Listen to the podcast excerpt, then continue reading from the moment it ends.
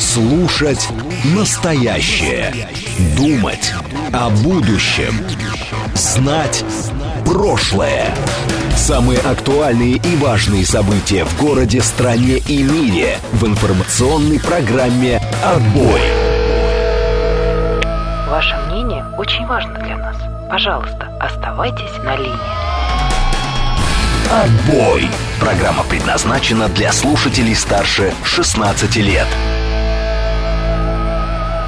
18.07 в Москве, сегодня 22 сентября, пятница, это радиостанция «Говорит Москва», в эфире программа «Отбой», меня зовут Георгий Бабаян, всем добрый вечер. Наши координаты, смс-портал 925 4 восьмерки 94 8. Телеграмм для ваших сообщений «Говорит МСК-бот». Звонить можно по номеру 7373948, код 495. Также идет прямая трансляция на нашем YouTube-канале «Говорит Москва».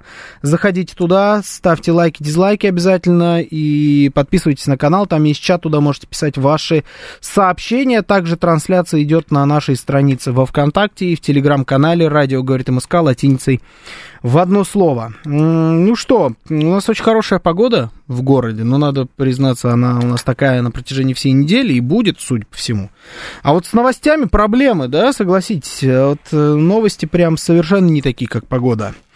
А, что мы будем с вами сегодня обсуждать? Я думаю, вы догадываетесь. Мы будем обсуждать атаку на Севастополь, безусловно, э, атаку на штаб Черноморского флота, по которому прилетела, прилетела ракета и прилетела хорошо. Э, и хочется...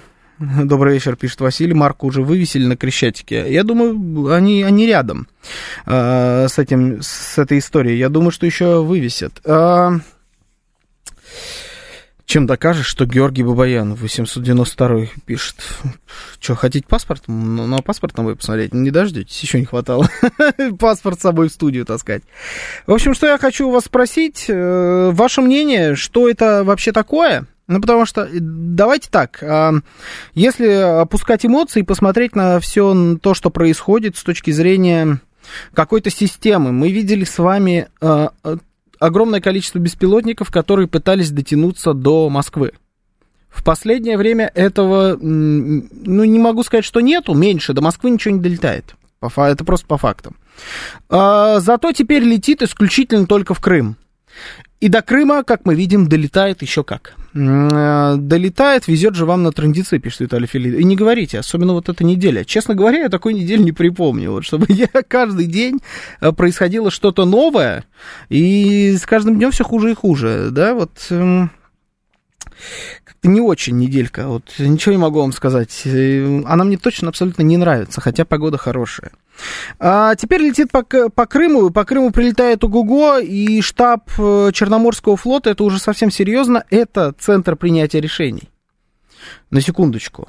А, именно тот самый центр принятия решений, о которых мы обычно говорим, но только тут по-нашему ударили. А мы по своим, все еще по своим, говорю, по их центрам принятия решений так и не бьем.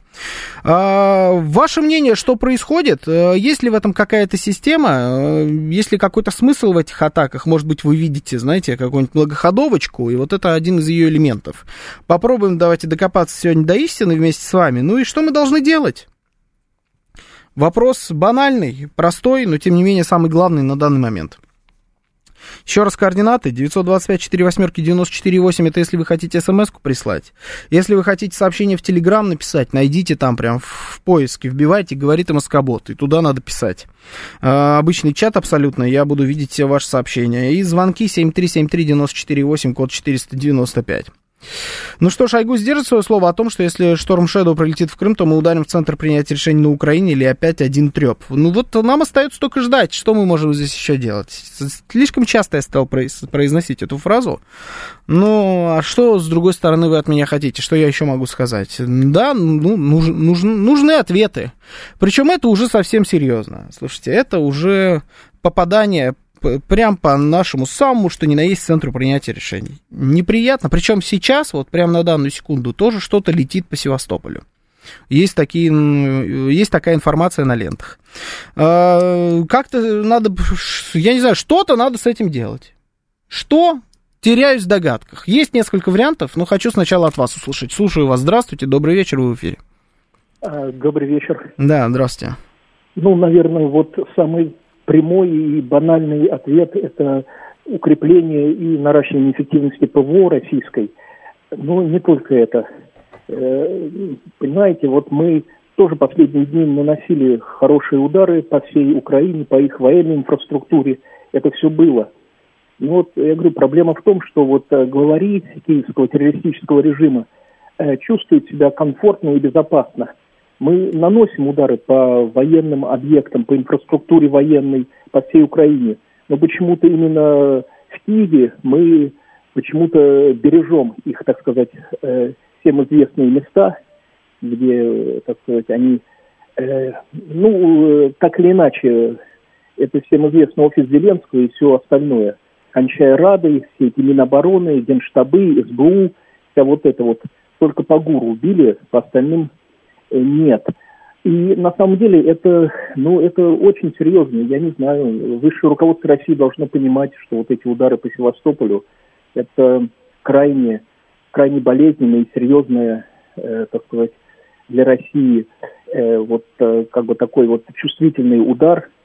Поэтому не только по всей Украине, конечно, военная инфраструктура, но и в Киеве их основные центры этих террористов должны быть просто стерты с лица земли точечно но это, но это все равно как человек, вот срочно ему нужна операция, он или он умрет от рака, или от гангрены, а операция не делается. И человек умирает. Вот только, наверное, такое сравнение. Хм.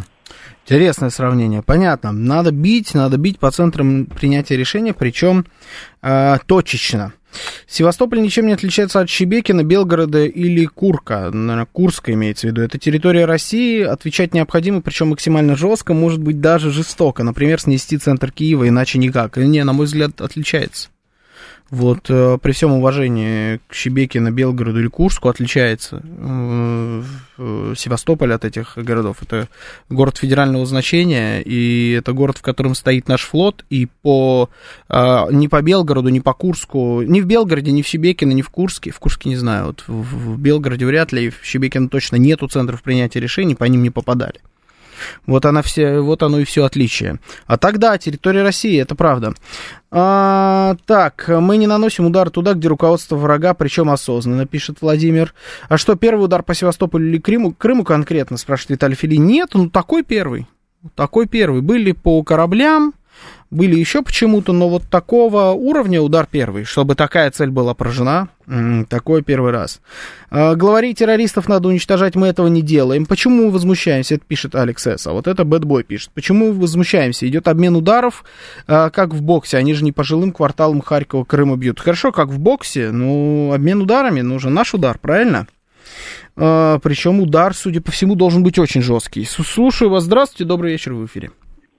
Э, Георгий, добрый вечер. Это Сан Саныч на линии. Здравствуйте. Вот свое мнение, вот, что помимо ударов, так сказать, вот самое главное, вот с началом специальной военной операции, как-то вот раньше я никогда об этом не задумался, а тут стало всплывать огромное количество материалов о том, насколько плотные до сих пор экономические связи связывают наших олигархов, там, капиталистов крупных и украинских, насколько там переплетено там интересы и по титану, и по урану, и, в общем, почему только нет, понимаете, гигантский список. То есть пока мы экономически, и газ через них идет там, и нефть через них идет, поэтому сейчас газохранилища украинские заполнены на 95%, они не замерзнут, и тогда не замерзли. Атомные станции работают. Если бы эти вещи были бы прекращены, ну, хотя бы через полгода, даже, например, поставки компонентов. То есть я, допустим, вот мы поставляем уран в Америку, они делают э, топливо, поставляют на Украину. Но кроме топлива для атомных станций нужно еще много чего, чего американцы не могут скопировать. Управляющие стержни, например. Например, компоненты для турбин, компоненты для трансформаторов. Стала бы атомная энергетика, это половина электрогенерации. Все, Украина бы накрылась медным тазом без ракет и снарядов э, газ перестали бы качать, они бы замерзли точно, понимаете? Поэтому, а мы их сами подпитываем. То есть Россия своими ресурсами за скуднейшие деньги, понимаете? Мы урана продаем в Америку всего на миллиард долларов. Понимаете, миллиард всего лишь на всего. И вот из этого миллиарда они отщипывают и делают топливо для Украины. Вот, пожалуйста, цена вопроса. Поэтому пока будут вот эти связи действовать, понимаете, и таких вот это просто в открытой печати просто есть. А ведь еще есть то, чего в открытой печати нет, понимаете, в чем вопрос? Допускаю, вот да. даже то, что можно просто вот прочитать, вот элементарно открыв интернет, это я просто, вот честно говоря, я просто офигел. Я понимаю, что пока это будет действовать, никаких результатов, какие бы там бомбежки не были. Можно хоть там два Киева снести, и Лондон, ну, блядь, не Лондон, а и этот самый вместе с ними там Львов. Ничего это не поможет, понимаете? Это как воду решетом черпать, понимаете? Мы черпаем воду решетом, понимаете? Да. Вот о чем идет. Понятно, да, вот такой вот есть вариант. Закончить можно драку только, это Лукарт Лукарт пишет, только победив, а не после а каждого удара уговаривать врага остановиться. Ну, врага вроде никто не уговаривает после каждого удара остановиться. Я такого в последнее время не наблюдаю. А, в принципе, наш очередной разговор про красные линии. В принципе, да, именно так. Нанесение ответных ударов. Эмоциональность понятна, но у нас ракеты запускают не истерические, а расчетливые люди. И нам выгодно бить по каким-то военным целям по каким-то военным целям, а не всяким киевским, тернопольским, львовским головкам. И все. Так что просто выпускаем пар, негодование успешных мужиков цинично, но это правда. Цинично, может быть, да, и может быть действительно правда, но я не согласен. Я уже много раз это говорил после определенных тоже там событий, когда били по тем или иным объектам. За, за удары по каким-то объектам нужно ломать хребет. Нужно, чтобы, нужно донести мысль, что за такие вещи прилетает в 10 раз мощнее. И я, честно, я за то, чтобы отправить вот безумное количество ракет, какое-нибудь невероятное, безумное, вот просто чтобы выжженная земля была. Центр Киева, хорошо, пускай будет центр Киева. Давайте по центру Киева. Ну, или по Одессе. Вот просто вот безумное, понимаете, сотни, сотни ракет в одну точку, буквально, чтобы летели и сносили все с лица земли. Иногда приходится делать жестокие вещи, но по-другому хребты не ломают, а его нужно сломать.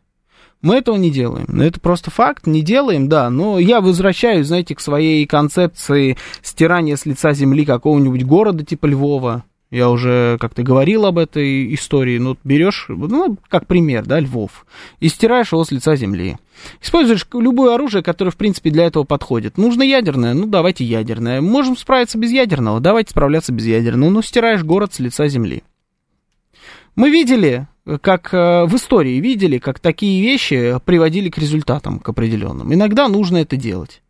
А, для этого нужна решимость, безусловно. Возможность, возможность, я считаю, что есть. Решимость, ну, значит, ее надо где-то найти.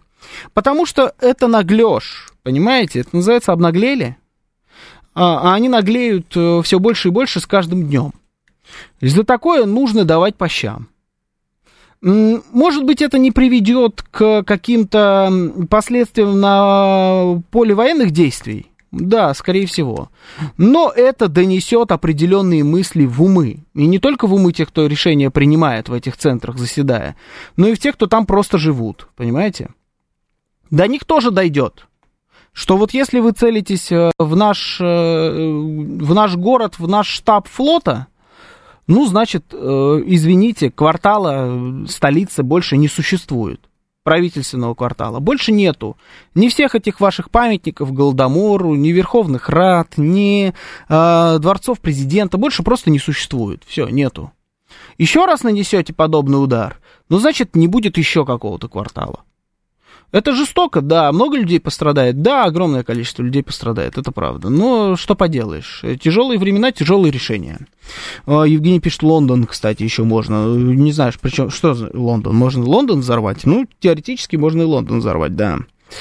Э, дать три дня на эвакуацию, а потом бахнуть, пишет Владимир СНС. Я вот подозреваю, что сейчас история сдать три дня на эвакуацию, она уже не сработает, потому что когда ты даешь три дня на эвакуацию, э, там за три дня можно подготовиться. Там никто не будет эвакуирован, ни одна живая душа оттуда не будет эвакуирована, туда еще больше нагонят людей специально и постараются подготовиться. Может быть, чуть-чуть получится подготовиться, какие-нибудь отдельные ПВО подогнать, еще что-то, а, но эвакуировать оттуда точно никого не будут, не, не их стиль.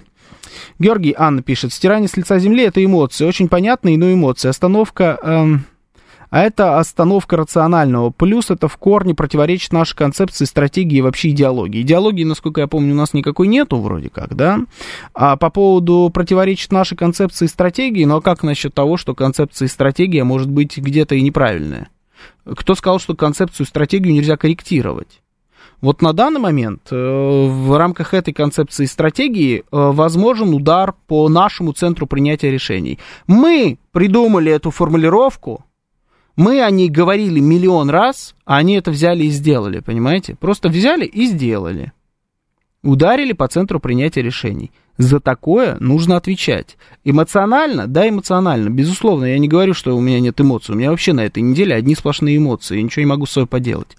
Но по-другому просто никак. Потому что если ты будешь продолжать рационально действовать, тебя вот такими способами будут выводить из себя и, и дальше, и дальше. А у них есть определенная цель, я уверен, я чуть позже своей концепцией тоже поделюсь на этот счет. Все нормальные люди уехали, сбежали от такой власти, остались одни анархисты, а, антихристы. Кто не скачет, тот москаль, который кричат «всех стирать с лица земли», пишет Шурик, вот это тоже радикально.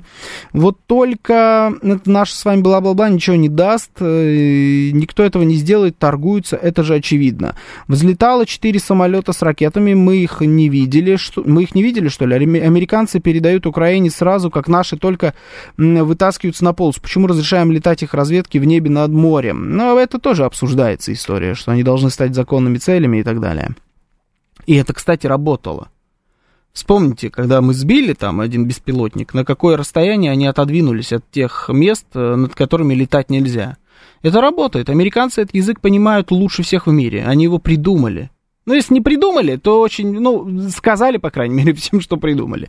Э, так, у нас один человек только пропал без вести, пишет Джекпот. Да, это если вы про удар по э, штабу Черноморского флота.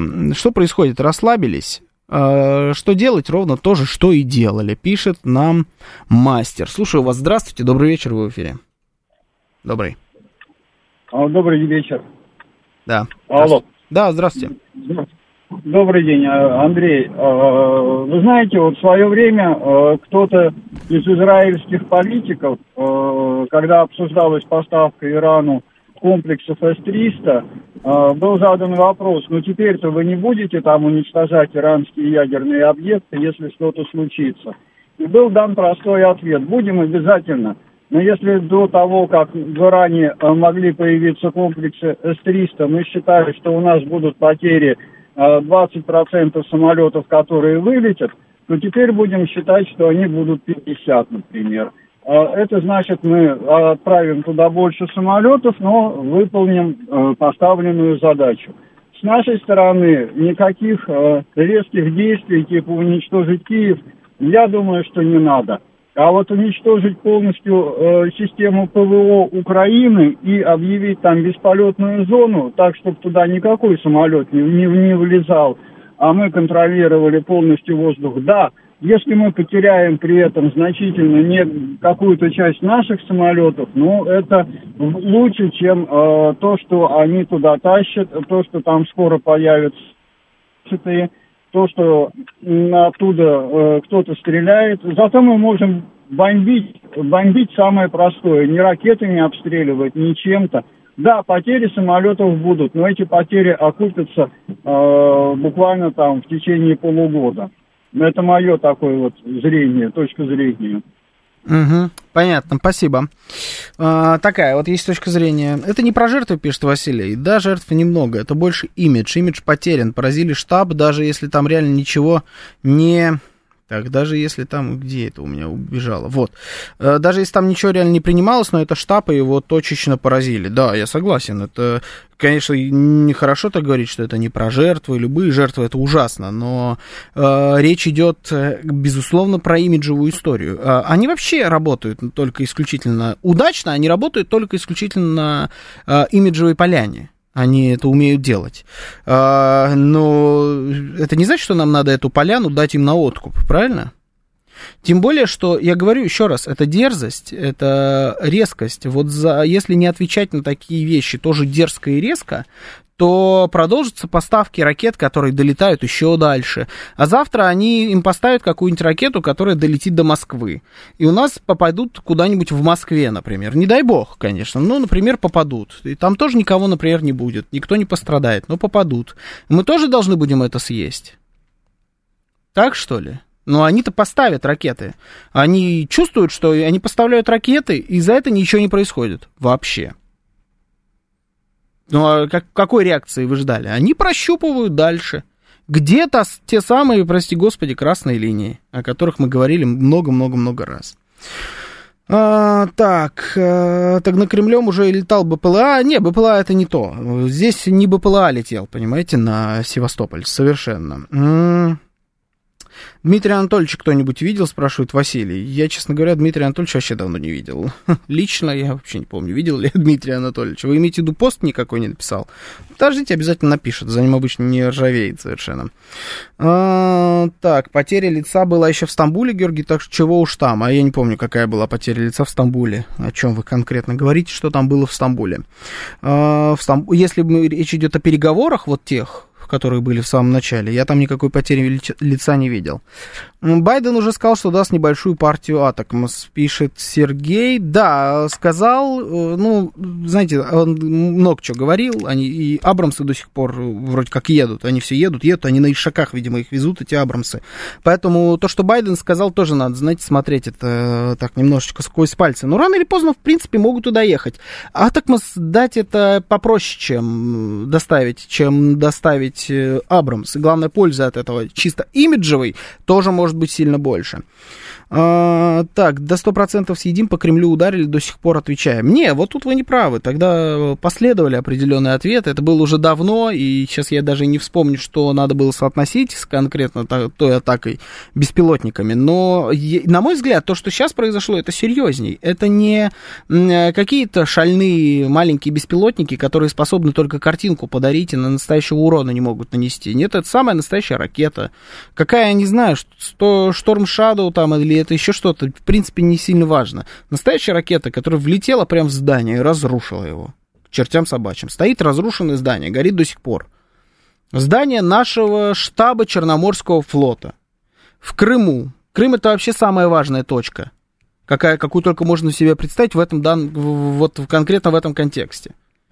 Поэтому за, за такие вещи нужно отвечать жестко. Вы можете сколько угодно это называть эмоциями. Да, я не, не спорю, эмоции здесь сейчас присутствуют. Но просто уже сколько можно. Нужен, нужен жесткий ответ. Потому что если, если жестко ответить, это мое мнение. Я не претендую на истину, но тем не менее свое мнение могу выразить. Вот если жестко, очень жестко, крайне жестко ответить, то в следующий раз на подобную вылазку не рыпнуться Потому что будут понимать, что если ты рыпаешься подобным образом, тебе прилетает в 10 раз мощнее. Собственно, зачем тогда это делать? Никакой пиар того не стоит.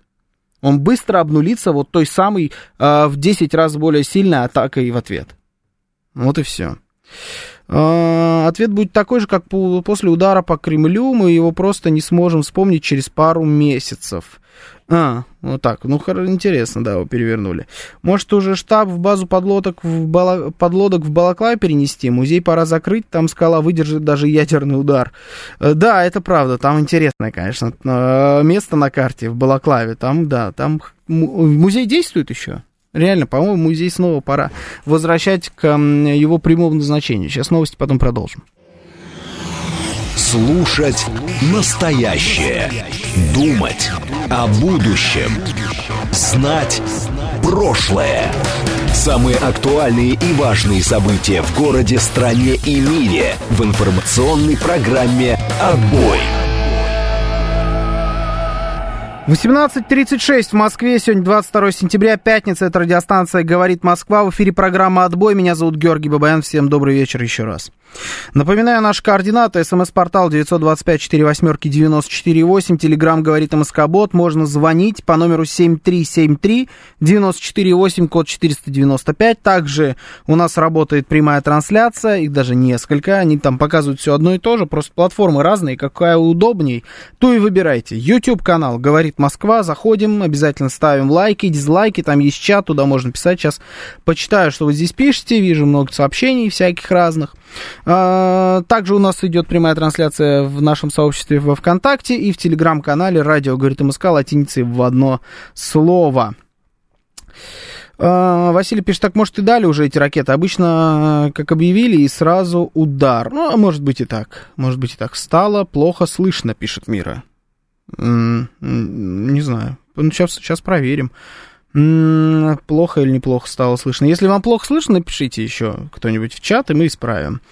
А для вас это серьезно, для многих жесткий ответ это передвинуть красную линию. Не понял, Ларек Марек пишет, что слышно нормально. Ну, значит, значит все, все в порядке со звуком. Значит, у вас что-то не так с приемником.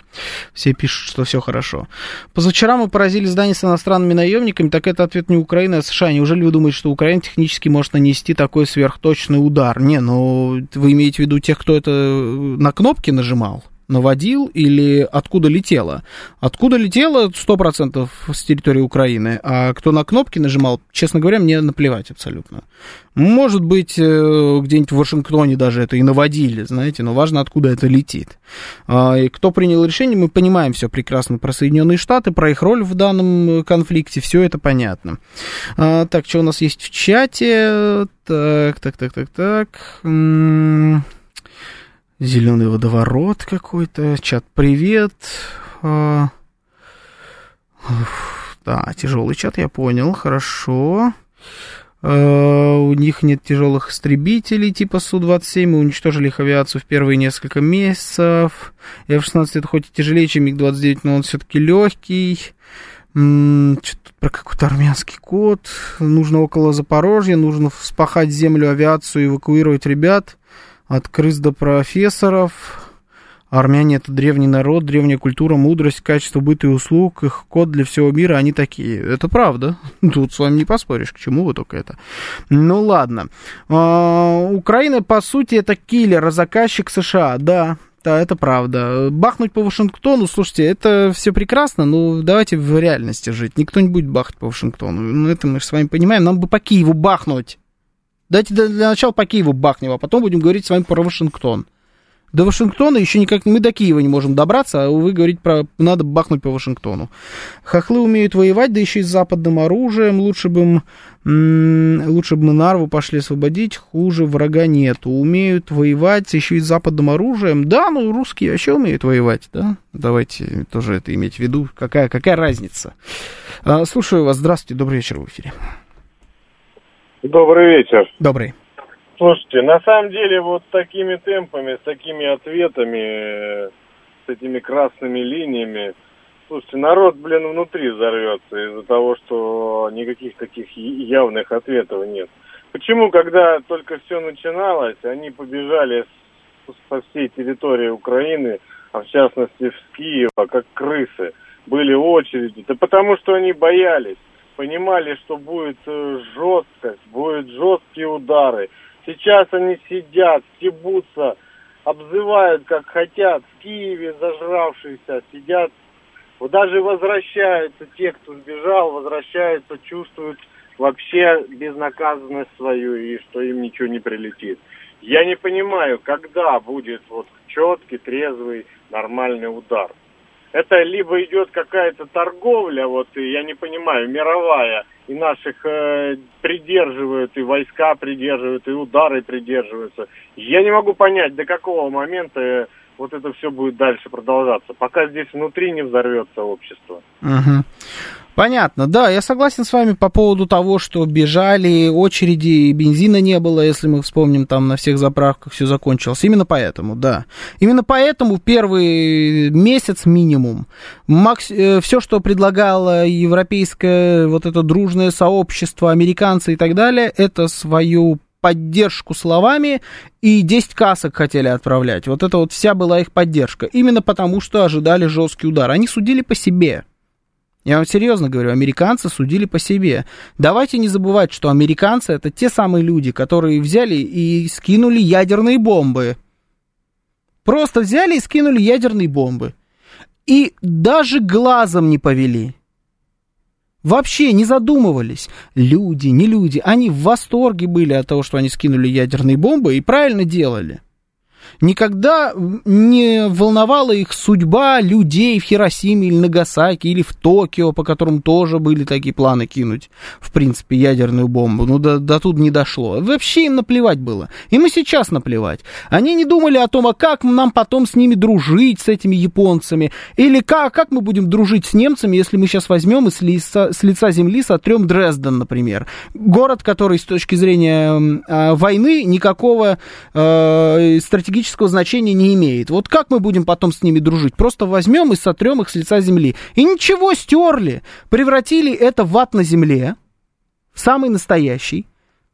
И ничего, прекрасные у них сейчас отношения, как с японцами, так и с немцами. Как вы думаете, любят их немцы или японцы? Да я думаю, нормальные немцы и японцы, которые плюс-минус знают э, историю своей страны, это, конечно, не все, мягко говоря, но те, кто хотя бы чуть-чуть читал что-то про это, да не любят они американцев. Ненавидят, не знаю громкое слово, но не любят точно. Ну и что, это кого-то волнует? Может, американцев это волнует? Им вообще ничья любовь не нужна. Они не стремятся к тому, чтобы где-то там кто-то любил. Им нужно уважение и страх. На этом и держится американская гегемония. Никакой любви, только уважение и страх. И на самом деле ничего больше в большой геополитической игре не работает. Должны уважать и бояться. И тогда можно будет продвигать свои те или иные условия. Нужно брать пример я много раз это говорил. Не надо думать, что все теперь, что делают американцы, это 10 тысяч ЛГБТшных флагов э, и вонючие какие-нибудь феминистические фильмы про Барби. Нет. У них есть чему поучиться. И надо брать эти вещи на вооружение. Это все-таки последние 30 лет единственная большая сверхдержава, которая контролирует мир. Хотите того или нет, это факт. Слушаю вас, здравствуйте. Добрый вечер, вы в эфире. Здрасте. Здравствуйте. Да, здравствуйте. Да, здравствуйте. А, у меня такой простой вопрос. Вот если бы мы сейчас говорим об американцах, там, как они сделали, а вот если бы неких условных американских миротворцев, некая сторона да. взяла бы и вот так вот застрелила, что бы было с этой стороной? Мне просто интересно так вот, риторический вопрос. Mm-hmm. Это первое. И второй вопрос, наверное, тоже он риторический. Э, вот эти вот красные линии, мы еще не начинали. Так, ну, это уже, наверное, смеются все, кому не лень. Уже действительно, вот правильно предыдущий слушатель сказал, когда все начиналось, все аэропорты были забиты. Наши оппоненты, они бежали кто как мог. Полз, бежал, улетал, ускакивал и так далее. А сейчас они просто стебаются, просто в открытую, и не только они бьют, бьют и бьют. И сколько у нас мы будем это все смотреть и терпеть, ну, тоже вопрос риторический, наверное, без ответа. Благодарю.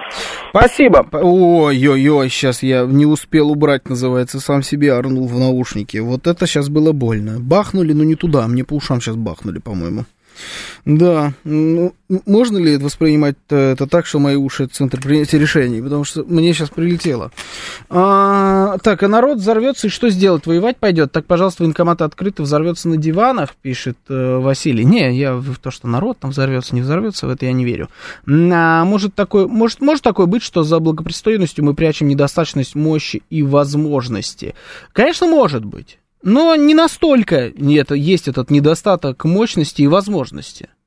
Если у тебя так сильно, такой сильный недостаток мощности и возможности, тогда тем более нужно выпечить все свои сильные стороны и кинуть понт.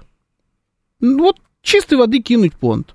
Взять, достать эту дубину, а, просто хотя бы ее показать, продемонстрировать, что вот она есть дубина, и она может мочить.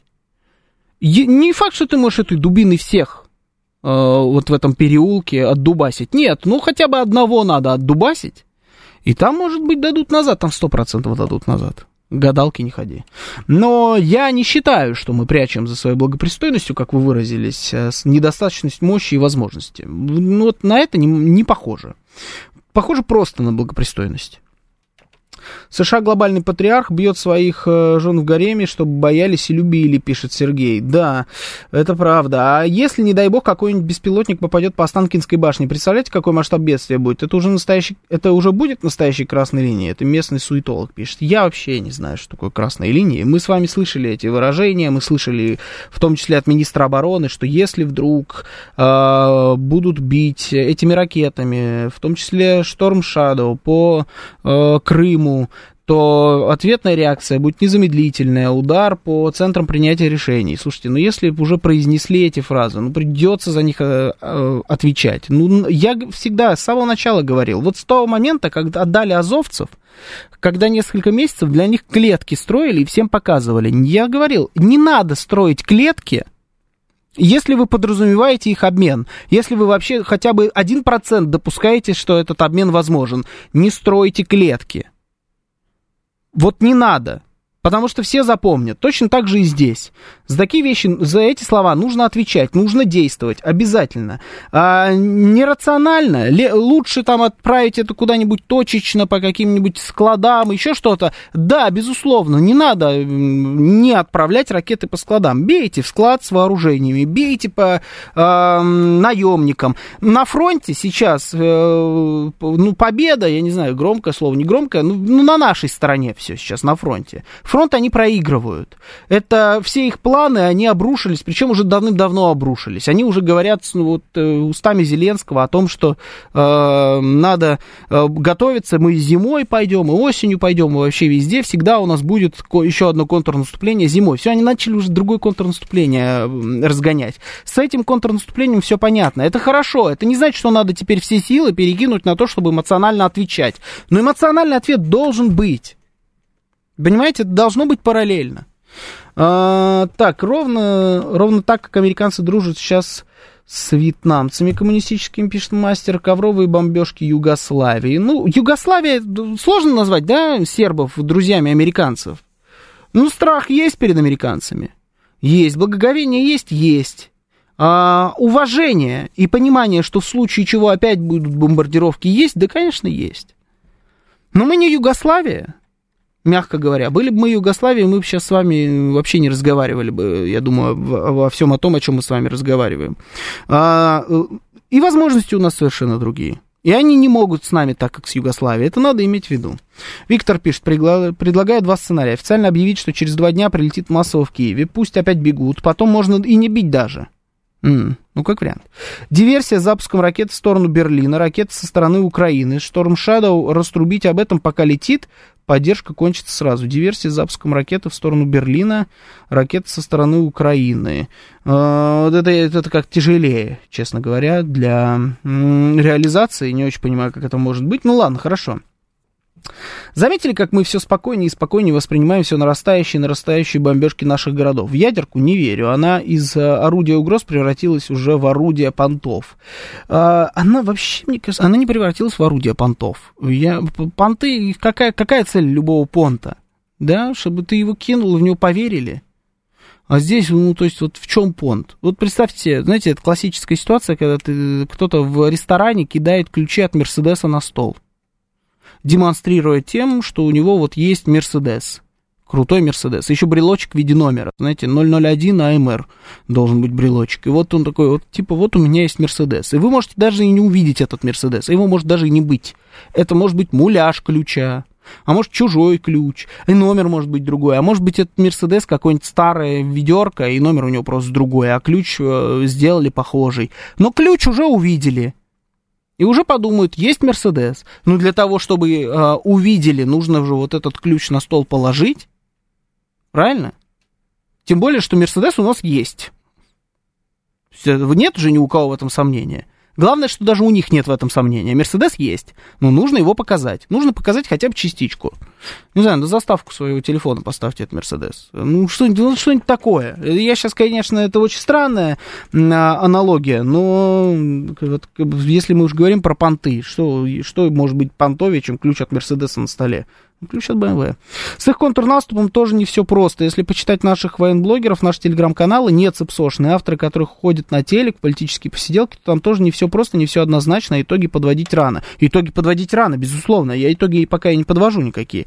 Распутица на Донбассе еще не началась, э, и можно как-то действовать. По поводу распутицы, контрнаступления и так далее. Значит, мой вариант вообще, что это сейчас происходит. Почему они вдруг так активизировали именно атаки по Крыму? Обратите внимание, по Москве не летит, последнее время. Вот этими вот э, беспилотниками. Потому что эффект от этого, видимо, какой-то другой. Э, они ожидали какого-то другого эффекта, его не случилось. Летит по Крыму, летит очень массово в последнее время. Прям супер массово каждый день. Я думаю, что расклад такой. Они сейчас просто пытаются набить э, фактурой графу «дано». Вот ту самую папочку, с которой они собираются выйти на переговоры в ноябре. Уж очень много информации о возможных переговорах в ноябре, на которые они попытаются выйти. Э, и я думаю, что вот это именно оно и есть что э, помимо там всего прочего, что там будет, да, заморозка, не заморозка, согласие с какими-то нашими условиями, а, вот еще будет, да, мы не будем бить по Черноморскому флоту вашим больше. Вот мы в последнее время видели, как ударили. Вот из всего, что у нас есть, возможно, ведь это тоже понт. Мы же не знаем, сколько у них точно там осталось таких снарядов для того, чтобы их запускать вот так вот по штабам.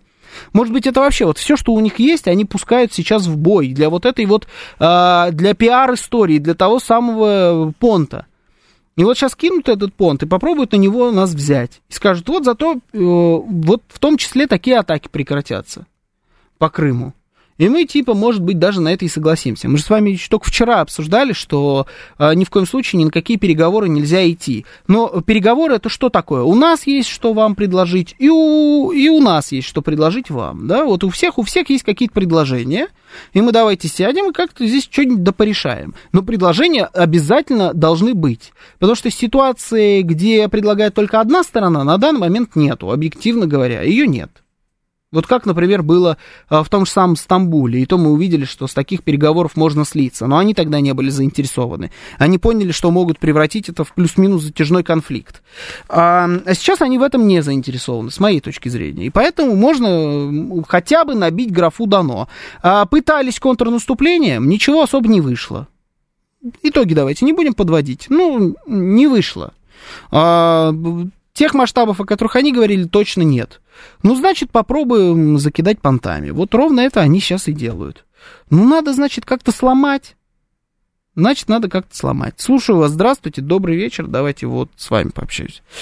Алло, здра- да, здравствуйте. Здравствуйте. Ну, давайте сразу определимся с ядерным оружием. Вот нам это не подходит вариант. Почему? Потому что американцы бомбардировали чужую э, территорию, на которой они никогда не собирались ее к себе присоединять или жить там. Вот. А Украина, в отличие от этого, будет нашей землей э, рано или поздно. Поэтому угу. мы должны ее беречь от э, ядерного заражения. Угу. Плюс э, народ тоже станет нашей частью. Мы тоже должны э, по, к народу украинскому э, бережно относиться. Вот что же нам делать, да?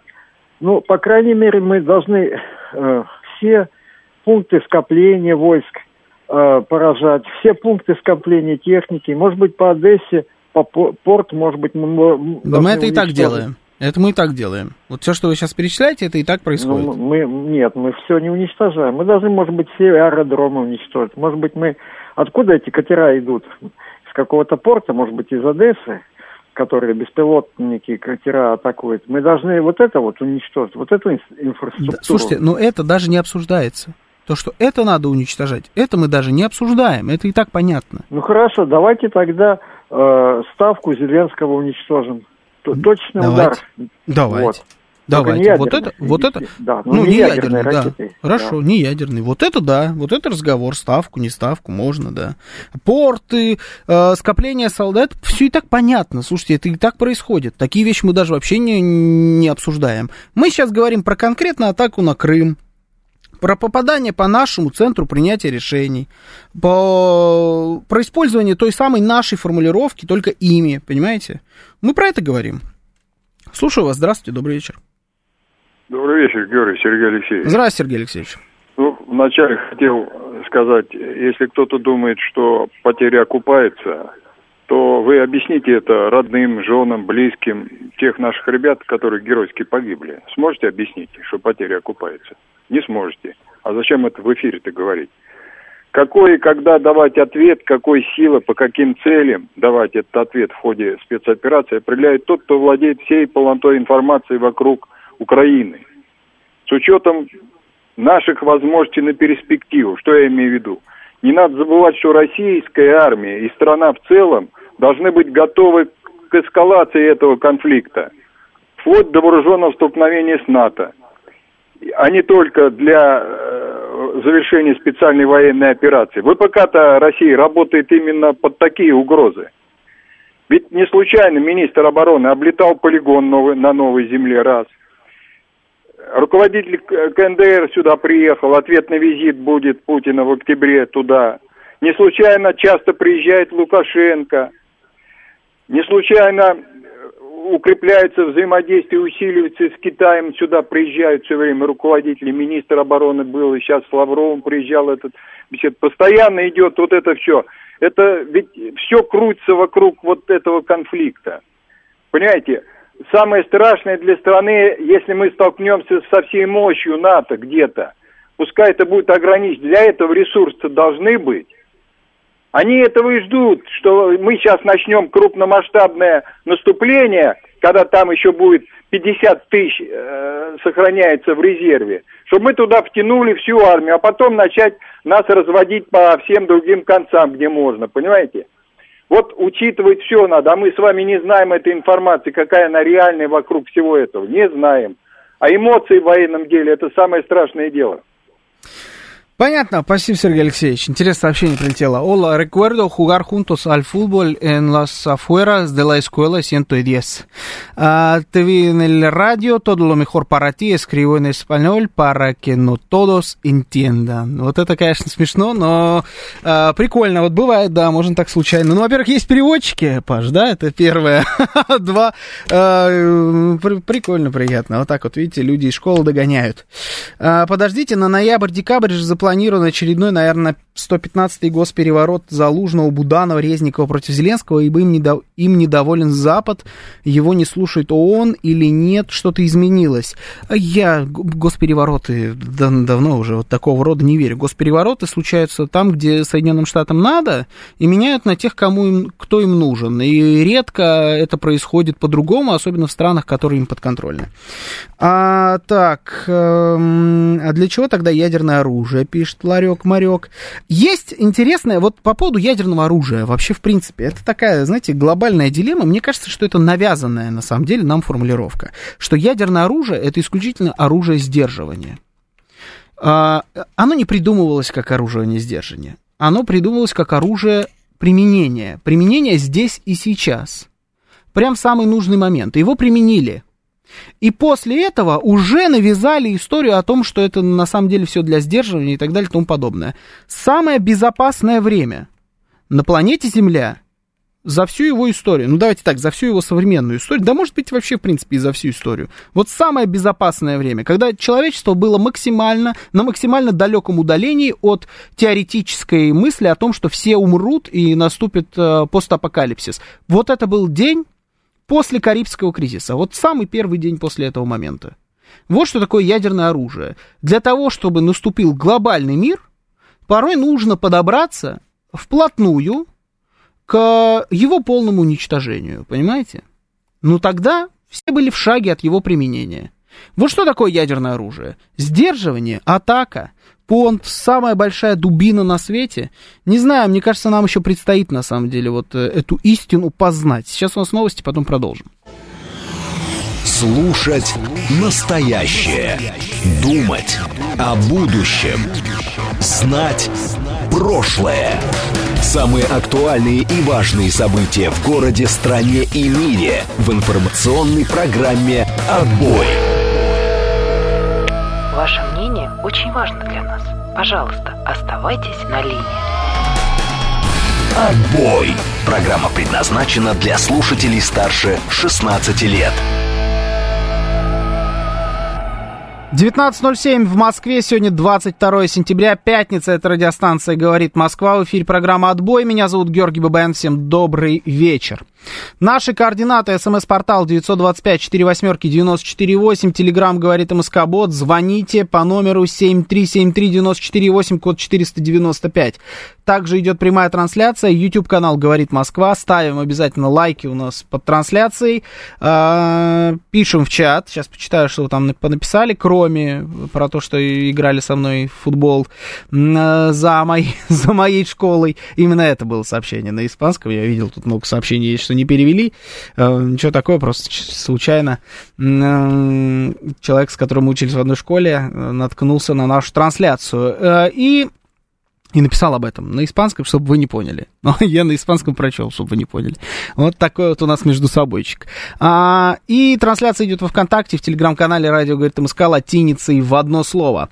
Альбина Кори пишет, Хорхе, что-то у нас сегодня какой-то такой, да, латино вайп, я смотрю в чате. Хорхе, нет у вас ни малейшего понимания того, что есть энергия любви, это одна из трех самых мощных энергий говорить, что кто-то не стремится к ней наивно. Мне сразу несколько вопросов. А, первый, вы случайно не хиппи? Второй, какие есть еще у нас энергии, вот э, помимо энергии любви? Что есть еще? Павел пишет, военный эксперт Украины Роман Светан. Вообще, конечно, если это не псевдоним, то у него проблемы. Роман Светан говорит то, что бьют по Крыму, тем самым уничтожая военные объекты, чтобы потом спокойно зайти в Крым и захватить его. Не слушайте э, украинских военных экспертов. Это можно слушать только в качестве какой-то развлекательной информации. Ну или, знаете, хотите, что если вы хотите понимать, как промывают там мозги, для этого можете, в принципе, это послушать. А ничего общего с реальностью они на самом деле не имеют. М да, даже если Россия долбанет по кому-либо либо ядеркой, то с трудом верится, что наступит апокалипсис, ибо ни одна страна не захочет прекратить свое существование из-за какой-либо страны. Будет обычное, привычное тявканье с осуждениями, пишет местный суетолог. Это правда, да. А, и вот номер 13 пишет, получается, что в свое время американцы бросили ключи от Мерседеса на Японию и посмотрели в глаза Советскому Союзу. Именно так. Вот именно так и было. Они бросили ключи от Мерседеса а, на Японию. А потом мы достали ключи от Зила, наверное, да, и сказали, а у нас тоже есть. Но они, наверное, от Кадиллака кидали, а мы от Зила. И мы показали, смотрите, а у нас тоже есть. И Зил припаркован вот тут вот, э, в нескольких километрах от Майами. Мы тут припарковали конкретно наших Зилов. И мы вот побринчали-побринчали ключами и поняли, что, наверное, пока гоняться не будем напрямую. Вот именно оно и было. Вот что такое ядерное оружие, в том числе. А, так, от ключа от Богомерзкого умеренно не скрепно. Тогда, тогда уж ключи от Хавала или Лады. Не, ну мы же все-таки про кидание фонтов говорим. Вот это, Лада это хорошо, но там надо за, закидать, то есть там нужны килограммы ключей. Знаете, просто закидаем их, как снарядами. Слушаю вас, здравствуйте, добрый вечер. Добрый вечер. Да, добрый. Получается, мы заложники. Заложники своего же оружия. То есть территория Украины мы считаем своей землей, народ uh-huh. свой, да, туда мы бахнуть не можем. Ну вот теперь какой сценарий? Европа со Штатами блок НАТО будут туда поставлять, поставлять, поставлять. И мы будем там вот это все, то есть перемалывать как бы, да, и сами будем перемалываться. Ну, блин, вообще какой-то такой нерадостный сценарий, на самом деле. Ну, такой себе, да. Но я не знаю, насколько можно... Ну, знаете как, вот это вот то, что мы э, заложники своего собственного оружия, это же у нас в голове. Это больше ни у кого в голове не сидит. Ни одна страна в мире, у которой есть ядерное оружие, не считает, что они в заложниках. Понимаете? Нет. Я вас уверяю, надо будет, применят ядерное оружие. Нужно будет это сделать Соединенным Штатам, глазом не моргнут. Нужно будет это сделать, я не знаю, там, Китаю тому же самому. Сделают, если нужно будет. Обязательно сделают. Никто не в заложниках у ядерного оружия. И если мы так сами вдруг для себя там напридумывали, то это, конечно, наша проблема. И от них надо избавляться. Да, ответственность, все вот эти истории, понятно, но вот не надо держать себя, у самих себя в заложниках. Это плохая тактика. Применить ядерное оружие достаточно сложно. Американские люди X, возглавляемые сильным телепатом профессором Чарльзом Ксавье, елки-палки. Я думал, это что-то серьезное. Это про людей X, да? Значит, возглавляемые профессором Чарльзом Ксавье не дадут этого сделать и спасут планету. Но не нужно отчаиваться, нужно пытаться применить ядерное оружие. Да, тем, можно Магнетто подкупить тогда, он как-то, может, на нашей стороне сыграет. Ну, да, если мы вот в этой, во всей истории, в этой парадигме с вами рассуждаем. Сергей пишет, лучше чуть дольше перемалывать соперника, чем быстро переломать и чужих, и своих. Никто не предлагает пере... перестать перемалывать соперника. Это нам удается, слава богу. Здесь на рельсы встали. А, никто не... Я не предлагаю от этого отказываться. Но хребет надо ломать. По-другому никак. Они встали, понимаете, они стоят в полный рост. Я в первую очередь, очередь говорю про американцев и, наверное, даже англичан. Что, знаете, есть такая концепция, что американцы, они башляют, а на земле процессами англичане рулят. Ну вот, э, они встали в полный рост, стоят и ничего не боятся. И думают, что они смогут нас вот в этой, во всей истории как-то переиграть. И навязать нам эту историю про ядерное, неядерное оружие и так далее. Вам не нравится удар по Львову? Да мне тоже на самом деле не нравится. Удар по кому-либо из ядерного оружия. Хорошо. Давайте не будем бить, давайте просто продемонстрируем его. Давайте вывезем его куда-нибудь, покатается, испытаем давайте его. Мы же заявляем о том, что мы будем испытывать, только если они будут испытывать. Почему? Зачем мы отдаем возможность а, играть белыми? Почему мы сами для себя выбрали играть черными? Почему мы вторые? Не надо. Давайте играть на опережение. Давайте продемонстрируем. И все, и решимость, она сразу пропадет. Правильно кто-то нам написал, я забыл уже, к сожалению, кто, что никто не будет эм, э, жертвовать своей страной ради какой-то чужой страны. Это правда не произойдет. Все поймут, да, все, эскалация, поход достигла максимума. Карибский кризис. 2-0. Ну, плюс-минус. Пускай будет черноморский кризис, я не знаю, ну какой-нибудь такой. Все, кризис, ядерный кризис, все эти стрелочки передвинут на этих странных часах судного дня вот прям вообще впритык. Одна секунда до ядерной войны. Ну, а там, знаете, вот уже все, монетку кинем, что называется. Ну, если повезет, как э, в свое время э, с Турцией и Кубой, значит, откатит стрелочку назад. Не повезет, не повезет, ну тогда я рад, что мы с вами смогли пообщаться, понимаете? Здесь несколько раз в эфире. Ну, это придется сделать. Они будут газовать до последнего. Уже тоже приводил. У нас сегодня такая какая-то полная аналогия программа. А, мы вот, представьте вот себе эту голливудская классическая картина. Вот едет две машины друг на друга. Вот, и боятся друг с другом столкнуться, но прут ждут, пока кто-нибудь первый э, с этой дороги свернет. Вот мы сейчас ведь в одной из этих машин, мы сами поехали. Сначала они нам навстречу боялись выезжать, потому что думали, что у нас КАМАЗ. Пригляделись, а вроде как у, у нас вроде и КАМАЗ, но и у них есть тоже что предложить. Я не знаю, как называются какие-нибудь грузовые. МАН какой-нибудь. МАН это что, немцы, наверное, да? Ну, пускай будет, будет немецкий грузовик. Его выкатили. И вот мы едем друг напротив друга. Ну, кто-то должен свернуть. Либо столкнемся, рано или поздно столкнемся, и все, тогда кирдык и ману, и КАМАЗу, и никому не будет при, приятно. Но вот мы пока едем, мы кидаемся друг в друга из кузова разного рода товарами, которые везем на этом, на этом грузовике. Ну вот надо достать, помните, не грози Южному Централу, когда он ядерку из э, фургончика достал. Ну вот нужно вот этот груз показать. Может, и свернет ман. А не свернет, ну что поделаешь, сами выехали на эту дорогу, значит, надо придумывать. Ну, либо как-то укрепляться, сбоку этот ман тоже чем-нибудь долбануть, не знаю. Варианты возможны. В голливудском кино не такое было. А, значит, Павел Барс пишет, ну ладно, если, не, если серьезно, та тактика, которая сейчас применяется, нацелена на то, чтобы максимально сберечь свои силы, перемалывая их, когда определенный момент настанет, будет отмашка вперед. А, я не против, это вообще правильная тактика, она хорошая, пускай будет отмашка вперед. Мы ее все ждем и готовы ее ждать, но это не значит, что надо на дерзкие выходки никаким образом не реагировать. Я еще раз говорю, я не говорю менять тактику, я не говорю, что надо переста- переставать их перемалывать. Перемалываем, Отлично, вообще, все, все шикарно, все получается, все линии обороны держатся. В этом смысле все хорошо, но они дерзят.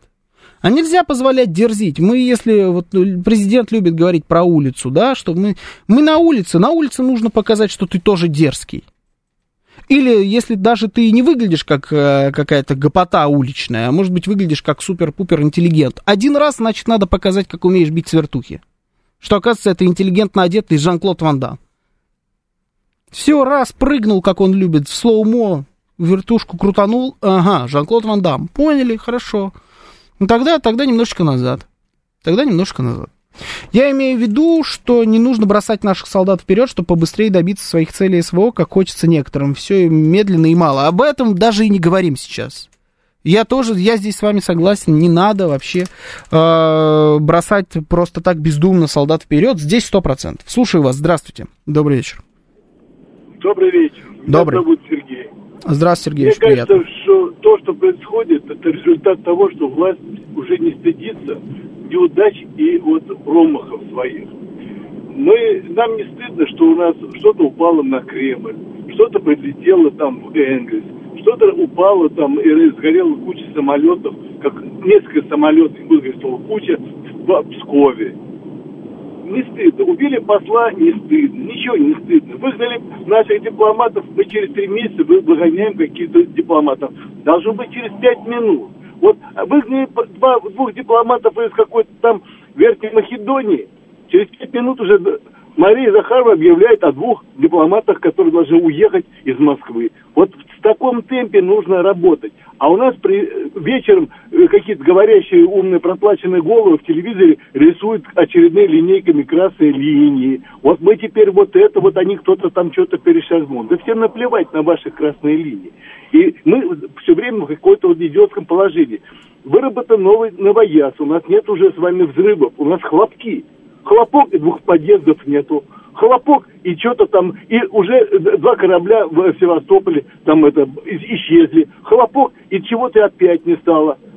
Или вот этот Борисов, станция Луна-25 упала, перешла на, на незамкнутую орбиту. Товарищ, ты охренел, извините, в экстазе. Незамкнутая орбита, например, когда вышла вот два Войзера ушли на незамкнутую орбиту, когда они вышли за пределы Солнечной системы. Вот это незамкнутая орбита. А твоя незамкнутая орбита называется авария и падение. Что-то, вот знаете, я, я, я вас услышал, к сожалению, я в какой-то момент потерял, честно. Вы очень э, долго, конечно, но в итоге пришли к какой-то космической теме.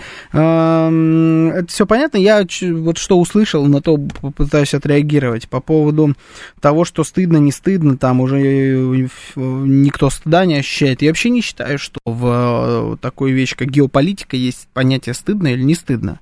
Я точно так же не верю в понятие друг, а, или там, ну, враг, ладно еще, и то, да, ну, то есть, при чем здесь стыд? Здесь не, не стыдиться надо, а действовать тем или иным способом. Перед кем им стыдиться? Девочки, что ли? Что за стыд? Это вообще не то выражение, которое должно применяться в данном контексте.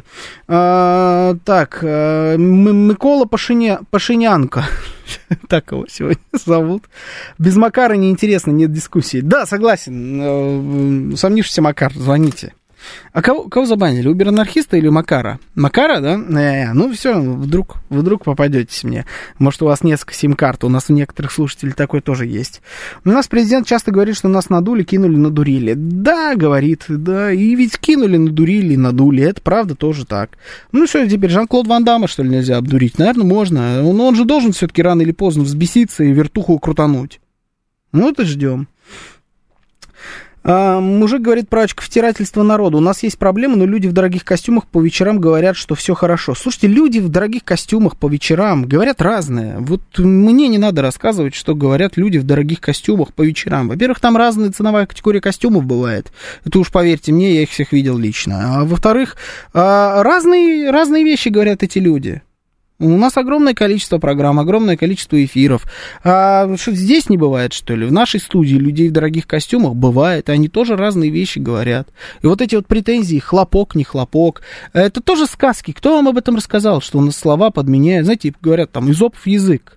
Типа, заменяют уже некоторые слова, чтобы не так они жестко слышались. Это все чушь собачья. Знаете, когда говорят хлопок? Когда у тебя в новостной подводке вначале прозвучало слово взрыв, и дальше ты не можешь просто снова назвать это взрывом. Тебе нужно подыскать синоним. Это просто э, нормальное правило журналистики. Не можешь ты одними и теми же словами говорить. Ну вот ты сначала сказал взрыв, потом сказал хлопок. Взрыв э, прозвучал на такой-то такой-то улице. В результате, или нет, сначала хлопок прозвучал на такой-то такой-то улице, в результате взрыва пострадали столько, столько-то людей. Вот так это работает. Никто не заменяет никакими хлопками и не хлопками. Поэтому, знаете, это куда-нибудь в другое место вот с этими претензиями. А, хорошо, если все ок, у нас правильная тактика про перемалывание, то, чтобы оградить себя от всех этих недоразумений, я умываю руки. Удаляю все телеграм-каналы, пишет Ларек Марек, отстраняюсь от всех новостей, связанных с СВО. Кроме телеграм-канала «Радио, говорит МСК» латиница в одно слово. Это не Ларек Марек, конечно, написал, но я ему советую, и вам советую. Обязательно подпишитесь на наш телеграм-канал. Можете его один оставить, и вам хватит. М-м- Разберитесь конкретно с хохлами, армяне с азерботами тут же прислушаются, пишет Александр Филимонов. Э, формулировки, да, такие, конечно, у вас интересные, но по факту, на самом деле, да, и не только они. Как дела у Бабаяна в здании? Там будет свежак. Слушайте, что-то как-то не доходит у меня руки, признаюсь, до Бабаяна в здании. Все время сажусь такой, надо что-нибудь сделать. И что-то как не делаю. Ну, подпишитесь на всякий случай, может и будет. В ближайшее время опубликую там интересный материал, связанный с Латвией и всем, всем тем, что там происходит. Поэтому можете и туда подписаться. Слушаю вас, здравствуйте. Добрый вечер, в эфире. Да, здравствуйте. Ну, вот вы говорите показать, продемонстрировать, может быть, ядерное оружие. Ну, можно тогда в таком случае его надо э, продемонстрировать, например, в Тихом океане, в нейтральных водах, э, недалеко от территориальных вод США. Угу. Потому что американцы должны понять, что они будут отвечать. Они на, как бы наускивают, да, и Англия должна понять, и, то есть они должны бояться не, не, Укра... не, не Зеленский. Это Зеленский, он думает, что он убежит куда-нибудь там спрячется потом. Он просто нанятый менеджер, скажем так. А вот надо э, тех именно пугать ядерным оружием. Вот так вот. Ну, можно и в океане, можно и в океане, вообще не важно, на самом деле, где. Где угодно можно это сделать. Э, главное, чтобы было понимание, появилось понимание, что вот оно, оно летает, оно взрывается, взрывается, мама, не горюй. И сразу пойдет совершенно другой разговор. Обязательно будет, выйдет какой-нибудь очередной черный транс э, к трибуне и скажет, мы осуждаем, совбез созываем и так далее и тому подобное. И пускай созывают, и пускай осуждают, но пускай в голове откладывается. А, вы алканавтера из Латвии интервью взяли? Да, том числе и у него. Да, он, по-моему, так уж себя не называет. Перед тем, как предлагать атомную войну, пусть вначале продадут свои квартиры для СВО. Какая связь? Причем здесь продавать свои квартиры для СВО? Что, что это вообще значит? Кто должен продать свои квартиры для СВО? Владимир Путин должен продать свои квартиры. И что? Будет о каких квартирах идет речь? Что, что за предложение? Мелко мыслите. Давай берите шире. Ну, при чем здесь какие-то квартиры? Так, Григорий Санкт-Петербург пишет, что Фомина добралась до кухмистера. Да, вот ведь не думал, что буду завидовать Фоминой. В, в данный конкретный момент, учитывая, что я голоден. Да, зависть вот э, одолевает. Ирина Лардан пишет, скиньте, пожалуйста, ваш телеграм-канал. Радио, говорит МСК, латиницей в одно слово. А мой личный, Бабаян в здании называется. Вобьете его и найдете его. Э, ничего сверхъестественного не ожидайте, честно скажу. Пока. Но в будущем там будет бомба, что за контент. Вообще, обязательно подпишитесь на будущее. А, так, а где Путин тогда жить будет без квартиры? Первый президент без квартиры. Какая же чушь. Слушаю вас. Здравствуйте. Чем ближе суббота, тем ближе Бабафом. Да? Прям по настроению вашему чувствую. Здравствуйте, добрый вечер. Вечер добрый, все вот Москва. Знаете, скажу, что по поводу красных линий и применения ядерного оружия. Да. Я считаю, что а, наша мягкотелость, а, мы объявляем красную линию здесь, потом отодвигаем, отодвигаем. Нас прощупывают. Этот удар по штабу. Это наш очередной прощупывание. Какой будет ответ? Они смотрят, смотрят. Мне кажется, это мое мнение, что серьезно и очень серьезно тактическим ядерным оружием нужно было отвечать, как только первый прилет был по территории Белгородской области, по гражданским объектам нашим, по мирному населению. Вот тогда уже нужно было отвечать. А нас дальше мы все отодвигаем, отодвигаем. А все наши партнеры, кстати, по БРИКСу, по остальные страны, которые вроде как на нашей стороне, тоже смотрят, как мы себя ведем. И из этого делают выводы. Потому что говорить мы говорим, а по факту, ну, нас бьют по одной щеке, подставляем другую. И дальше, дальше, дальше. Давно уже пора ответить. Давно ответить серьезно, чтобы было действительно неповадно. И тогда Соединенные Штаты э, примут э, нас действительно за серьезного противника. И первым делом, первым делом нужно уничтожить ту группировку спутников э, Starlink, которая находится как раз на этой территории, которая применяется, уже применяется против, против наших вооруженных сил. Почему мы до сих пор не уничтожили, мне, честно говоря, тоже непонятно. Да, понятно. Ну, смотрите, э, все-таки в последние полчасовку, наверное, мы пообщаемся с вами про что-нибудь другое. А по поводу вот этой истории, давайте, если вот прям совсем серьезно, не какое-то будущее, да, вот вернемся к тому, с чего начали. Ну, давайте, не обязательно ядерное оружие, но вот на, такую, на такой выпад, как, который произошел сегодня, по нашему великому городу Севастополю, нужно отвечать предельно жестко не руководствоваться никакими там эмоциями, эмоциями. Месть это блюдо, которое нужно подавать холодным и так далее. Вот это все, знаете, лирика, и она сейчас лишняя. Здесь вообще ни о чем холодном речь идти не может. Здесь ракеты летают и штабы взрывают. Ну и взорвали, рыпнулись, значит, надо, чтобы получили ответ. Значит, поняли, что за такие вещи прилетает. Это не должно быть ядерное оружие. По крайней мере, сейчас так точно. Ядерное оружие, на мой взгляд, оно бы просто остановило все, что сейчас происходит. Надо дать ответ. А по поводу того, что на нас смотрит БРИКС, не БРИКС и так далее, да, действительно, на нас вообще весь мир сейчас смотрит. На все, что происходит. На нас, на Штаты, на Британию, на Европу. А, они все на нас смотрят, и они будут смотреть до самого окончания конфликта. То есть то, что происходит в процессе, оно, конечно, может влиять на его ход, на ход событий в рамках конфликта. Но на самом деле э, окончательные выводы все сделают, конечно, в конце. И я уверен, что это держат в уме все люди, которые принимают решения. Все это понимают. Сейчас очень много, все, со всех сторон, поставили на, на карту. И американцы поставили на карту свою гегемонию, и мы поставили на карту свой авторитет. Все, вообще, ставки сделаны давно, ставки очень высокие. Давно не было таких высоких ставок. Здесь нужно только выиграть эту партию, как минимум. А может быть, вообще и всю игру. А, и вот тогда будем говорить о том, как на нас смотрят, БРИКС, не БРИКС и так далее и тому подобное. Они, безусловно, смотрят. Будут смотреть, я уверен, э, на нас, знаете, вот так вот, с, э, с невероятным уважением. Ну, до этого, видимо, нам еще придется, придется дожить. Последнюю полчасовку про Газманова поговорим? Нет, про Газманова было вчера. Сегодня у нас другой артист. Сосо... Не, ладно, это шутка. Не, про, не будем мы про артистов разговаривать. Лучшим ответом будет освобождение Харькова и Одессы. Одессы. До этого тоже обязательно доведем. Даже, даже и не думайте, не переживайте, обязательно это будет. Сейчас у нас новости, потом продолжим. Слушать настоящее.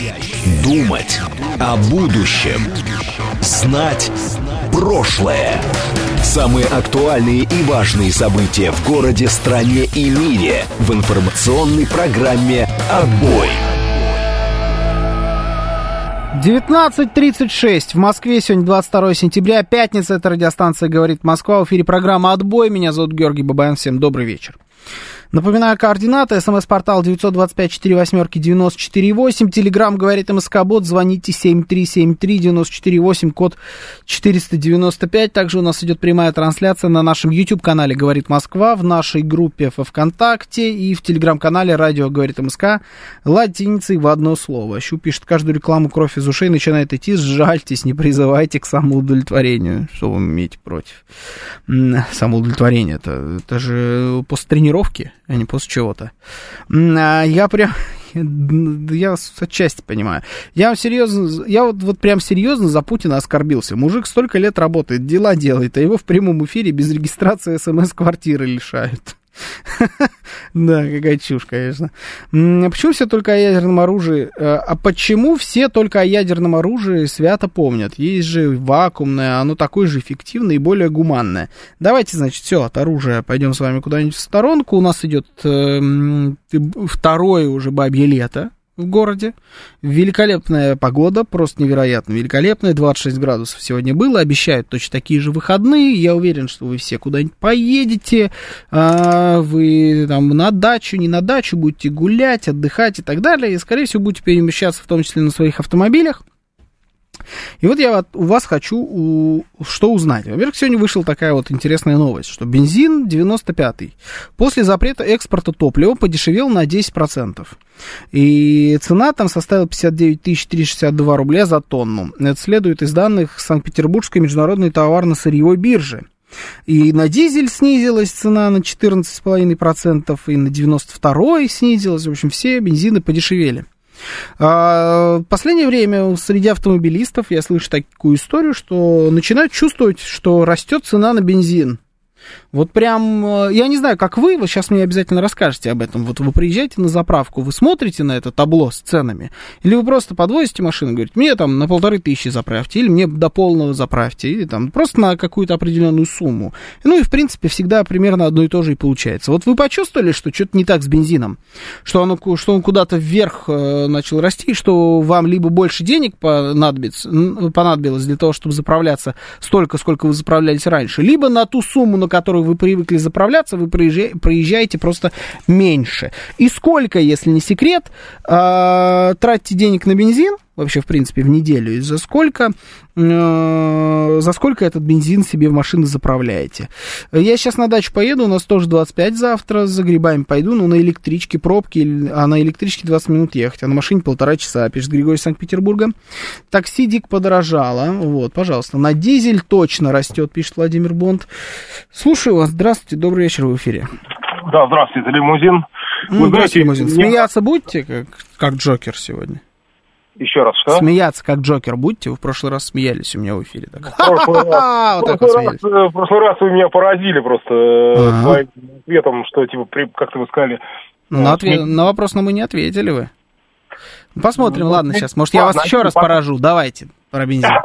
Ну, смотрите, короче, э, я езжу на дизеле. Да. Но дизель чем прекрасен? Э, многие водители всяких тракторов там и прочих его продают, собственно, по дешевке. Угу. Но я лично не всегда у них заправляюсь, и поэтому, да, заметил, дизель растет, что прискорбно. Главное, что дизель э, дороже 95-го бензина и так ощутимо дороже. То есть вот это вот э, расстраивает, потому что я же помню, мы все помним прекрасные времена, когда соляр вообще ничего не стоил, ну, был там стародавний СССР, неважно, но в, под, в подкорке-то это записано. Как же так, соляр и вдруг столько стоит. Вот. Я, честно говоря, не углублялся в подробности Э, по, по какой причине это происходит, э, ну вот происходит, и все как бы довольны, наверное. Ну, что, заметили, ну... короче. Ладно, хорошо, лимузин на дизеле. Ха-ха-ха, пишет Григорий Санкт-Петербурга. Да, такой, знаете, лимузинчик-то своеобразный. Полный бак 95-го подорожал на 850 рублей. Заправлялся 29 августа, и вот сегодня, пару часов назад. В августе на 1000 заливал около 21 литра, вчера 17 с небольшим. Это был 92-й бензин. Роснефть нефть э, Останкина. Вчера дизель был 61,80, сегодня 62 рубля. Ну, то есть только подорожал. Да, полный бак был 300, сейчас 3400, пишет Александр. То есть начинаете, в принципе, да, что вы начинаете обращать на это внимание. Щукин рассказал, что он заряжает свой электромобиль на бесплатной точке. Ага, то есть это электромобильное лобби да? Мы так прощупываем потихонечку. Это Микола Пашинянка, кстати. На Григорий... Э, Георг... Я сейчас сам себя Григорием назвал. Господи, докатились. Это пятница, да. Георгий, добрый вечер. Скажите, куда исчез из эфира Владислав Шурыкин? Не знаю, мне не отчитываются по таким вопросам. Это как скидки на Черную пятницу. За неделю плюс 10, потом минус 5% сделают, а ПТВ скажет, что удалось добиться снижения цены. Ну, по факту-то удалось добиться. Снижение-то есть относительно... Да, относительно того, что когда-то подорожало, но будет снижение. Куда, скажите, лучше делся дизель из Москвы, пишет Бердлинг. Вот я такую историю тоже слышал, что типа дизель вообще пропал. Нет дизеля, не могут заправиться. Вот это реально так.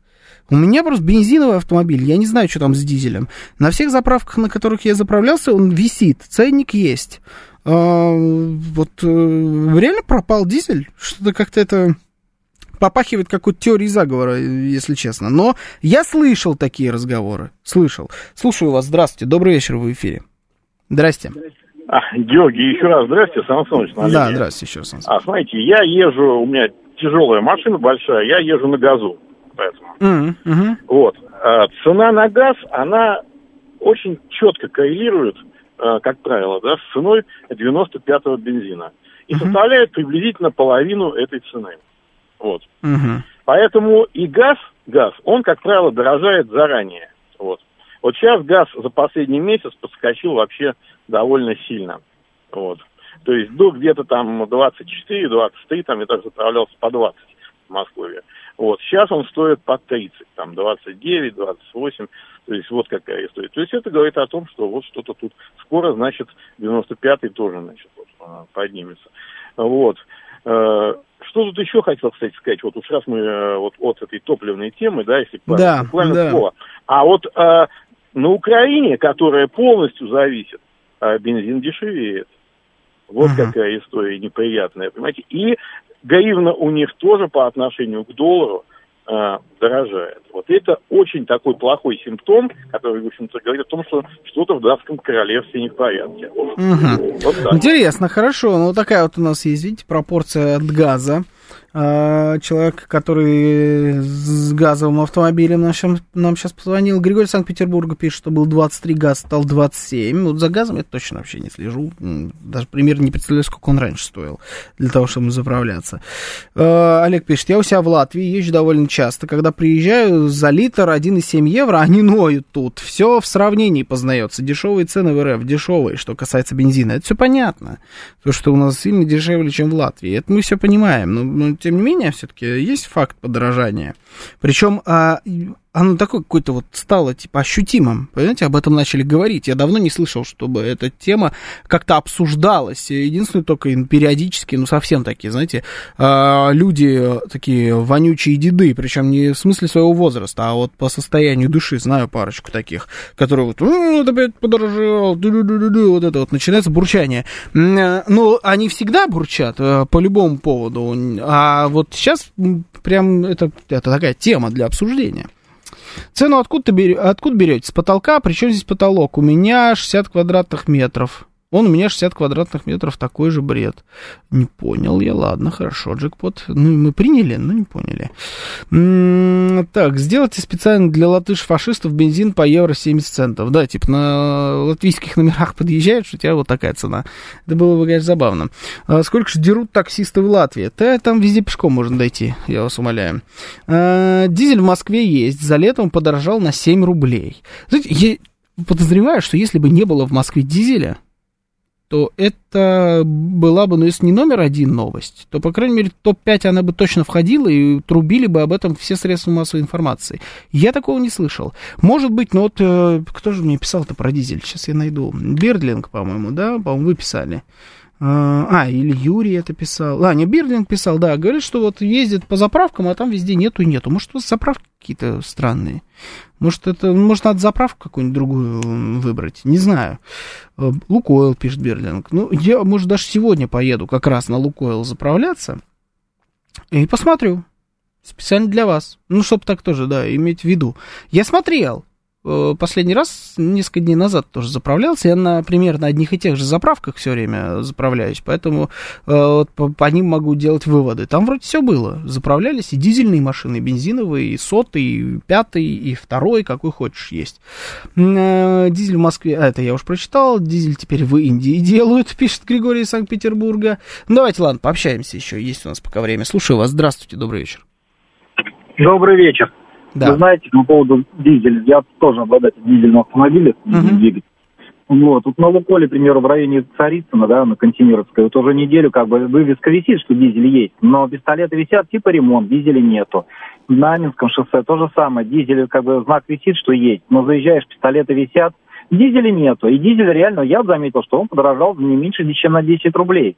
Вот сейчас я проезжал также заправку Shell, так у них дизель вообще стоит 73,19, а вчера был 73,12. То есть все равно даже цену поднимают. Угу. 73 есть, стоит дизель? Да, да, на Шеле всегда бензин и дизель был дороже. Но вот я вот неделю езжу, наблюдаю, что на 10 рублей 11 у них всегда дороже топлива. Вот, по крайней мере, на дизель точно, потому что я им заправляюсь.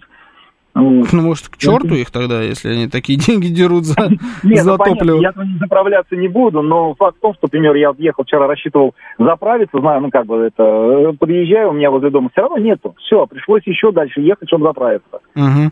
Ну, понятно, да. Ну, вот я смотрю, значит, э, выбрал одну на карте, одну из тех заправок, на которых я обычно заправляюсь. И вот тут, пожалуйста, значит, 92-й 50 рублей, 5-й 57,94, сотый 69,81 и дизель 61,68. Но все равно не та цена, которую вы нам сейчас позвонили, сказали. Вообще на такие заправки тогда не надо ездить. Почему-то я хорошую заправку смотрю. 7 с лишним рублей это, это дурдом совсем. А, Шел ушел же, ну, видимо, какие-то еще есть. Вот по 79,99 дизель в Раменском на местных АЗС. Ужас какой. У нас одна тонна стоит 78 рублей. Там 1000 евро, куда всю соляру гоняют. Угу. Эх, спасибо Москве за проезд по 50 рублей. Стабилен. Э, да, вот Андрей Шевченко тоже пишет, что у него машины нет, он поэтому голова не болит. И надо садиться на общественный транспорт, на нем ездить, он стабильно стоит. Э, тут с вами не поспоришь, товарищи любители общественного транспорта. Здесь вот уничтожили и переиграли. Вертикально интегрированным э, топливной компании, вертикально интегрированным топливной компании держат цену барыги и не могут держать, поэтому у них очень высокая стоимость топлива. Так, ладно, что-то понятно. 68 дизель, пишет Александр Чуркин. Представляете разницу? Не, подождите, еще раз. Сколько я сказал? 61, 68. Это цена на Лукойле. А вы мне про 68 говорите? Это что-то какой-то разброс нездоровый, вам не кажется? Э, Лукойл-то это не, э, не из дешевых все-таки заправка. Мягко говоря, есть дешевле. И там 61 пишет. Лукойл Олимпийский. Сегодня дизель 61-67. Неделю назад был 60-37. Вот это допускаю, да. Вот видите, у меня тоже Лукойл написано 61-68. Видимо, даже на копейку подорожал за это время. Но что-то 70 с лишним, 80 рублей. Перебор. Подорожал на 5.25, посмотрите график цен, в, в, интернете все есть. Как же бежит, слушайте, дизель вас всех очень касается. Это касается наличия, он есть на нормальных заправках. Вот я сейчас мимо Газпрома проезжал, дизель 61.50. Пока, вот это похоже на правду ценник. М-м, так, э, на Украине литр бензина стоит 55 гривен, это около 140 рублей, пишет Микола Пашинянка. Серпуховчанин вот присылает нам заправку, это нефть-магистраль, наверное, 68 стоит дизель. Где? Ну, обнаглели, что ли, совсем? Ну, это какой-то наглешь. ЗС-трасса в Петровском, 98 бензин по 74 рубля, сотый на Газпроме дешевле на 10 рублей. Интересно, да? Это какая-то ситуация, которая выходит из-под контроля. Похоже на то, как телеки, знаете, продают обычно вот на границах кризисных ситуаций. Вот тоже одни продают за по старым ценам, а другие начинают куда-то вверх уходить. Кто-то что-то здесь мутит, я чувствую. Вот это все... Вот это все нехорошо. Не, не Правильно пишет 251 удорожание топлива в России никак не связано с рыночными законами. Да, мне тоже так вот так кажется. Слушаю вас. Здравствуйте. Добрый вечер. Добрый вечер. Алло. Да, здрасте, здрасте, в эфире. Да, здравствуйте. А, я езжу на 95-м бензине Экто. Да. А, могу вам сказать, что вчера заправился на 3 400, у меня бак был не пустой. То есть где-то четверть бака у меня было. Mm. Вот. А 3400, 3200 я заправлял полный бак. Да, ну да. Какая вот. стандартная цена? А, то есть на самом деле а, я считаю, что это ну, откровенный саботаж не знаю, кто это, правительство или еще кто-то, да, потому что доллар 101, экономических э, оснований для этого нету. Бензин под 70, да, то есть э, это идет просто саботаж. Они добиваются того, чтобы нам и так тяжело. Так они что хотят, чтобы мы на улицу вышли? Мы не выйдем. Мы дождемся, пока их всех уберут. Вот. Но это, конечно, это жесть. Я не знаю, что будет дальше. То есть им дай волю, они под 100 сейчас бензин дадут. И что угу. с ним делать, я не знаю. Спасибо. Понятно, спасибо. Ну, угрожать вы не умеете, сразу вам скажу. Вы думаете, выйдем на улицу? Мы не выйдем. Это вот так все угроза. Да. Мы будем терпеть, пишет Бирдинг. Да-да-да. Как угроза это не принимается. Так, а слушайте, а почему сети вроде одни и те же, а цены на одинаковый бензин разные? Это баг или фича? Это, насколько я понимаю, фича. Я никогда не понимал, как это работает. Я вам честно признаюсь. Я не из тех, кто смотрит на вот это табло, когда заезжаю. Назовите это тем, что я какой-то расточительный или еще как-то. Я привык заправляться там примерно на одни и те же суммы. Ну, либо до полного заправляешься, либо там, я не знаю, тысяча на две, там на тысячу рублей, ну, когда как, да, вот, переезжаешь, заправляешь. Э, и, ну, я почувствовал, что мне просто, у меня меньше бензина в баке, и начал смотреть на цены. То есть раньше, даже если дорожало, в принципе, вот э, такой разницы, разницы не чувствовалось. А сейчас я прям вот увидел это по стрелочке на приборной своей панели мы заплатим за бензин 100 рублей, но мы недовольны. Такой себе белор... белорусский протест. Блин, дизель это же субпродукт. Офигели, что ли, вообще? Ну вот, да, хочется понять, э, какая, э, какая причина у этого, потому что разброс, ну вот мы прямо сейчас с вами фиксируем здесь в прямом эфире, что на хороших заправках на дорогих заправках, на Газпром нефть, на Лукойл. Это заправки такие, ну, я не знаю, можно говорить, премиум класса заправка. Ну, считаются типа заправки с хорошим топливом, а, на которых заправляются там всегда, если у тебя хорошая машина, который, в которую надо лить хорошее топливо, скорее всего, ты поедешь заправляться на эти заправки. И там цены ниже, чем на, заправках, на заправках дешевле. Это вот это странно. Это на рынок не похоже. Это похоже на какие-то спекуляции. А, так, Андрей Шевченко все говорит, что он проездной купил аж на три года. Далеко заглядывайте. Я вот на три года вообще себе ничего не планирую. А, наверное, это выгодно купить единый проездной сразу на три года. Да, понятно, это выгодно, конечно. Да бог с ним, с бензином. Напольные смесители подорожали, пишет Зять Краюхиных. Это да. Это не рынок уже, а базар. Согласен. Какая причина? Им надо больше золота. Всем надо больше золота. Это не так работает. Должна быть какая-то причина поконкретней. Где дешевле, там не доливают, пишет лимузин. В бак, в смысле, не доливают? А как вам не дольют? Вы же полный бак запросили, как вам туда не дольют? Или что, водички добавят, разбавят немножечко? Проехал Роснефть около ЧВК Вагнер-центра. Он до сих пор так называется, это интересно. Дизель 62.30. Тоже похоже на правду. Вот это похоже на реальную цену. Он имел в виду, что мы не выйдем и не скинем власть, не дождетесь. Я еще раз говорю, обычно, когда так говорят, это типа угроза, а это вот так себе получилась угроза. Ну, не надо никакую власть скидывать, это сто процентов. А, еще не хватало. Но вот вопрос, вопрос с топливом, он, судя по всему, открыт. Нужно как-то с этим разбираться. Причина одна, жадности, жадности много добавляют. Всегда добавляют много жадности. Это же капитализм. Это вообще главное качество, которое должно быть у настоящего капиталиста. Он должен быть жадным. Это факт. Но почему вдруг сейчас решили добавлять жадности? Не так работает, понимаете? А, хорошая машина это та, которой не нужен хороший бензин, получается. Знаете, вот моей машине не нужен хороший бензин, кстати говоря. Она может и на плохом ездить, но я не рискую. Ну, так, на среднеплохом. А, но я не рискую все равно. Привык заправляться в одних и тех же местах, и всем это советую. Выберите себе 2-3 заправки, туда проезжайте все время. И с ценами будет как-то полегче, потому что вы будете наблюдать за жонглированием цифрами в одном конкретном месте. Ну и качество, скорее всего, топлива, которое вы будете лить в свою машину, оно будет примерно одним и тем же. Так ведь надо успеть поднять цены, чтобы потом отчитаться о понижении. Такой вариант тоже уже, да, у нас был здесь. Ладно, давайте, последний звонок быстренько успеем. Слушаю вас. Здравствуйте. Да, Убер анархист, здравствуйте. Здравствуй, Убер ну, нам, нам же вроде, да, нам при в начале СВО объяснили, в чем проблема.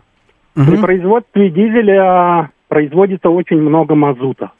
Раньше угу. этот мазут мы отправляли на Запад, а они более глубокой переработкой делали из него еще какую-то нефтехимию. Теперь этот мазут не уезжает, у нас затоварены все, что можно, все ведра, бедра и бочки. Вот, э, и, соответственно, в цене бензина, это тоже все, по-моему, знают, э, цена нефтяников это всего 30%, все остальное это налоги правительства. И как бы первое плюс второе, плюс третье, что чем дороже бензин, тем больше налогов. Чем недоволен народ, я не понимаю. Все логично, штатно. Ну, понятно, да. Ну вот, видите, вы какой сегодня прям логичный, логику во всем пытаетесь найти. Ну ладно, будем наблюдать, да, за тем, что там происходит с бензином. Вроде какие-то экспорт, не экспорт пытаются запретить, еще что-то закрывают, как-то пытаются с этим побороться, посмотрим, к чему это все приведет. Э, стабилизируется или наоборот пойдет куда-то вверх. Спрашивают завтра с Янычаром ли? Да, Завтра бабафома не будет, будут бабосики.